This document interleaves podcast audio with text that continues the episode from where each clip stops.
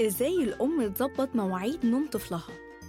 النوم مهم جدا للطفل بس الأهم إنه ينام مرتاح. وقبل ما نقولك إزاي لازم نأكد عليكي أهمية إنه ينام على ظهره أو جنبه وتجنبي تماما النوم على البطن بالذات لحديث الولادة. إزاي أعود طفلي على النوم بالليل من أول يوم ولادته؟ خلينا نتفق إن الطفل بعد ولادته مباشرة بينام من 18 ل 22 ساعة في اليوم. وعشان تظبطي مواعيده هتتعبي جدا في الأول. بس هتكوني أسستي فيه روتين النوم. لما ينام بالنهار خلي شباك الأوضة مفتوح وحواليه أصوات ودوشة عكس لما ينام بالليل. الدنيا بتكون هادية والنور خافت فلو حب ينام في أي وقت بالنهار وحس بالدوشة تلقائيا هيبدأ يحس بالفرق بين نوم النهار ونوم الليل. ولو بالليل قلق وقمتي ترضعيه رضعيه في نفس النور الخافت والهدوء ورجعيه بكل هدوء لسريره. واوعي أبدا يقلق وتشيليه وتفضلي رايحة جاية بيه في الشقة عشان ينام ولا يبطل عياط. كده هتضيعي كل اللي عملتيه ومش هينام ولا هيبطل. عياط إزاي أعرف إن نوم ابني طبيعي؟ لو ابنك حديث الولادة هينام 3 ساعات بين الرضعه والتانية لحد ما يبقى عمره شهرين هينام بالليل خمس ساعات. وكل ما استمريتي في روتين النوم كل ما ابنك هيتعود على النوم بالليل وصحته هتبقى أفضل. وإنتي معاكي وقت أكبر ترتاحي وتنامي فيه.